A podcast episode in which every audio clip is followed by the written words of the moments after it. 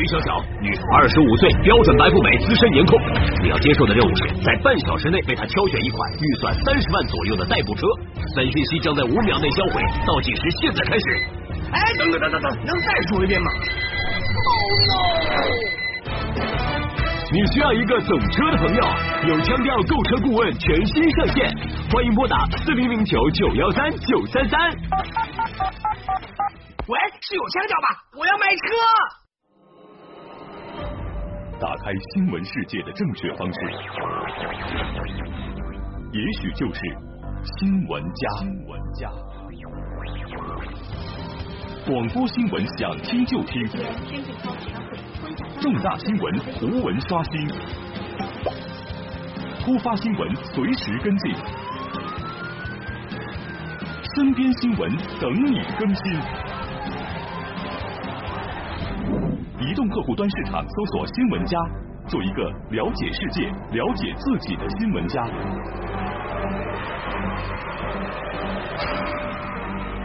新闻家，让让你看更多，让让你听更多。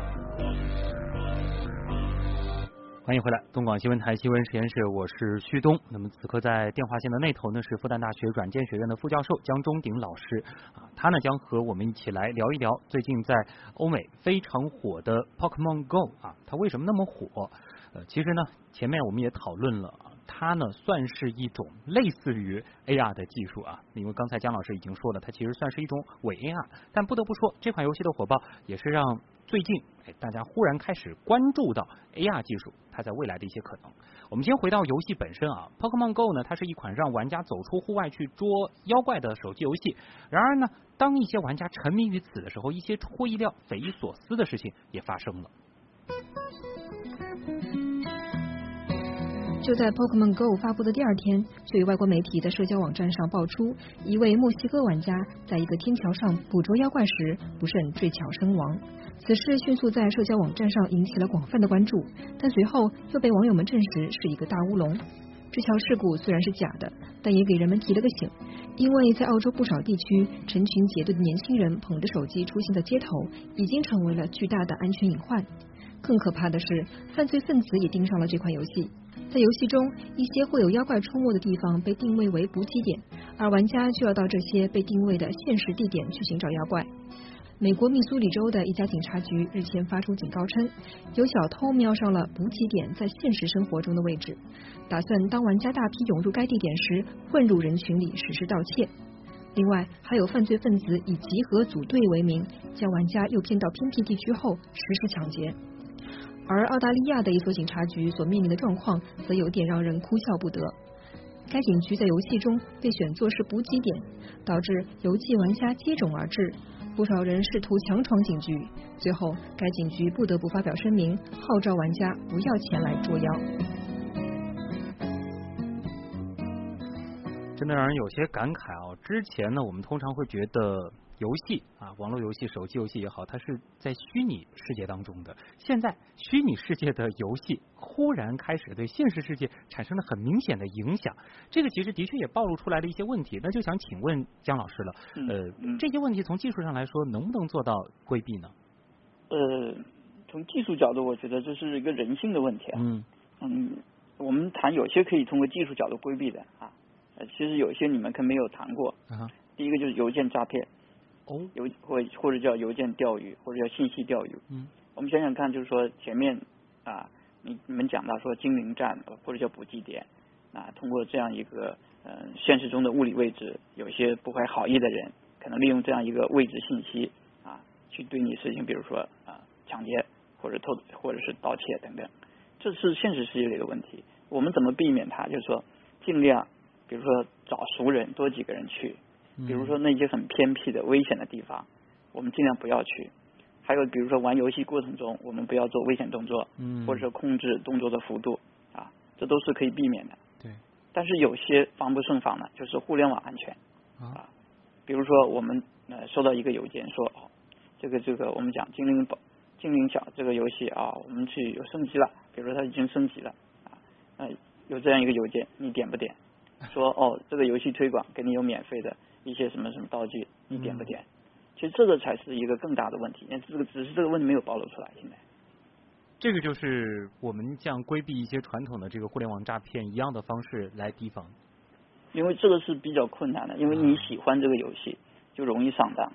啊，这个就不是说游戏技术或者说它的形式有多不一样了，而是因为它现在太火了，很多人非常喜欢，它会暴露出的问题。对，其实这个这个可怕程度或者危险程度比前面还要危险。嗯，前面那些可能一些理性玩游戏的人，他们都能够明白有些地方呃在现实世界中不能去的，无论虚拟世界中它意味着什么，它都是不能去的。对的，就是说，但是我们对互联网安全上面，当你遇到喜欢的东西，你特别关注的东西，你肯定放松警惕。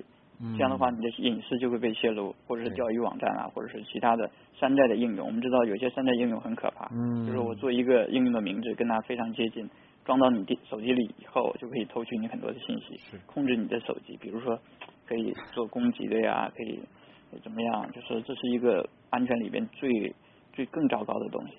对。这个是另外一个范畴需要去呃关注的点了啊啊！当然，其实反过来看到，就是说像这个游戏火了，也给很多线下的实体带来了一些商机。比如说，有的商店它成为了这个精灵的补给站，它就正好就打个招牌，然后它的这个客流就上升了。这是不是也为以后啊，比如说这个 AR 和现实的一些地理位置的这种结合，它带来一些新的这种商业的可能呢？我觉得这个商业可能是一个很棒的想法。嗯哼。就是说，这个是要跟游戏设计设计方去沟通。比如说，如果你需要一个很好的客流啊，那你可以把呃你的，比如说你的店家的位置放到里边。对。这个跟做百度推广也很像，就是百度地图上面你可以去做标识，说哎你在地图里面，呃你要不要给你做一个标识？嗯。你的你的商家的名字啊，这都是也可以是收费。对。我觉得也蛮合理的。比较合理的，甚至一些这个旅游啊，或者说是一些这个场馆，也可以通过这种方式对来和这个游戏合作。这就是导流嘛，就是游戏公司变成一个呃流量公司，哎，互联网流量公司，这是一个非常棒的，因为它可以把玩家呃流量可以导到嗯他想去的地方。这个模式其实以前大家不怎么用的。对，这个以前在游戏领域好像几乎想不到啊，可以这样子去做。对。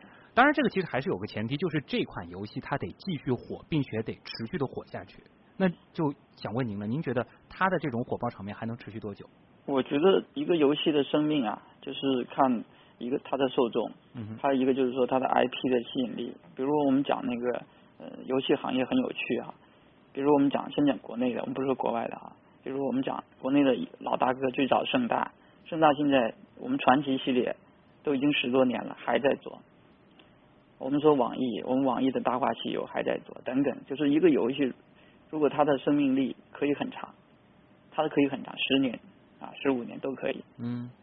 一个是说我们遇到不同的硬件设备平台，我们怎么跟上去？我们知道现在，嗯，比如任天堂以前做，他他自己在在转移，对吧？他是做手机了，对不对？只要你的平台在转移，你把新的技术往里边去装，比如说现在是嗯 GPS 是伪的 AR。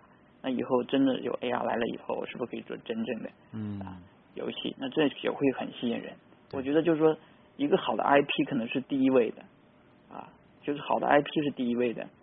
嗯，再考虑到他之前做过无数代的啊 Pokemon 宠物小精灵，它其实这些东西它可以持续的加入进去，因为它本身就有一个很大的 IP，以及它做了很多关于这个游戏本身的一些啊内核内涵的一些东西。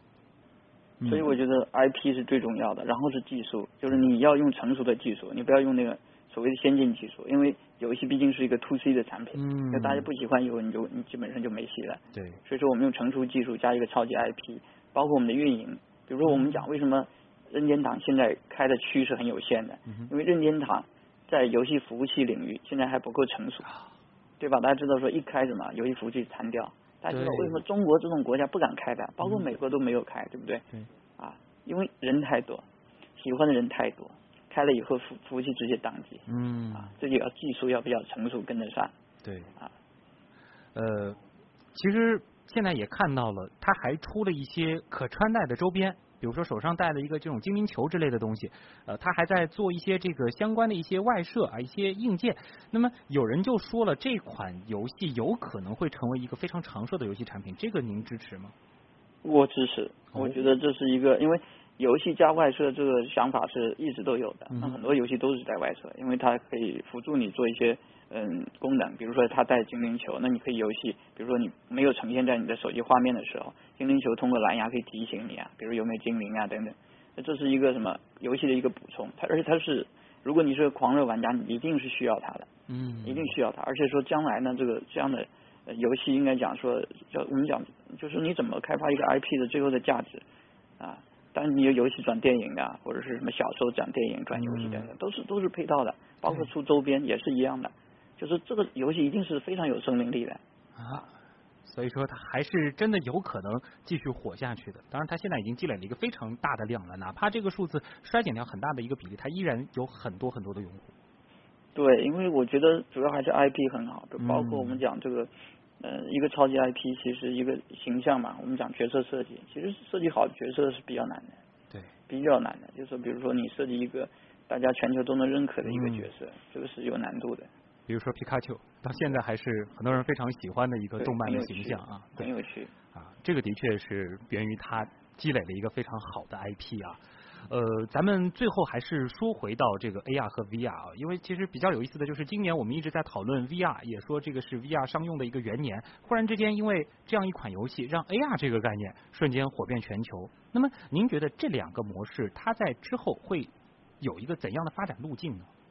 其实不管你是 VR 还是 AR 的话，在学术这个领域里边，我们都认为说是对一个世界的描述嘛，就说呃你是真实世界多一点还是虚拟世界多一点？对，呃，其实我们最终是想做一个设备，这样的设备呢，又可以做虚拟现实设备，又可以做增强现实设备。嗯我们把管它叫 mixed reality，叫混合现实设备。其实呃，这样的 MR 设备出来以后，我们嗯就再也不要去谈说什么专门的虚拟现实、专门的增强现实了。那么我们在这样一个设备下面，我们什么都可以做，啊，我们什么都可以做，只不过这个设备呃可能还要是要五年以后才有。所以嗯目前大家可能听到的还是 VR 什么什么东西、嗯 AR 什么什么东西，感觉还是泾渭分明的，但事实上并不是这样。其实不是这样的。啊，他们最终都在朝着 MR 方向去发展去努力。对的。MR 一定是人类获取信息的一个终极的一个终端。嗯。啊，就比如说，嗯、你你可以戴一个眼镜，那就其实有很多电影里都有这个镜头，对吧？对。过来一个人，马上就可以识别出叫什么名字，然后你可以马上就知道他的背景是什么嗯。啊，你就搜索，我们讲这个是搜索，这不得了的事情，对对。吧？还有那个，比如说我们讲那个电商，我们讲那个你你我们戴眼镜嘛，我们随便看到一个东西蛮喜欢的，马上就可以知道多少钱，在哪里可以买得到，对。可以做比价等等啊。啊。啊，就是包就就因为我们知道国内 BAT 这三家人都是就三个最重要的应用，一个是搜索，一个是电商，一个游戏，对不对？啊，但都是可以在 MR 这样的一个设备里实现的，所以说嗯，在 MR 是不得了的东西。到那个时候，如果说还有 Pokemon Go 这样的游戏的话，可能它就会完全的和外在的这个环境融合在一起，你分不清你看到的是一只皮卡丘还是一只小老鼠。其实它可能就是说，呃，你你你就变成说，在虚拟世界里，你完全可以生活在跟皮卡丘在一起，因为嗯你可以把真实世界挡对隔离开来。在真实世界，你出了门口，你也可以说，皮卡丘跟着你跟着跟着跟着你，对。啊，这是非常有意思的。哎而且你愿意的话，你所处的这个现实世界也可以直接切换成虚拟世界，真正去到啊 Pokemon Go 啊这个宠物小精灵的那个世界里对，特别有意思。啊。好的，感谢这个复旦大学软件学院的副教授江忠林老师再次随着我们一起脑洞啊，给了我们很多启发，谢谢您，再见。好好，再见。好。这里是正在为您直播当中的新闻实验室啊，咱们进一小段的宣传，稍后呢我们换个话题，还是和 IT 有关。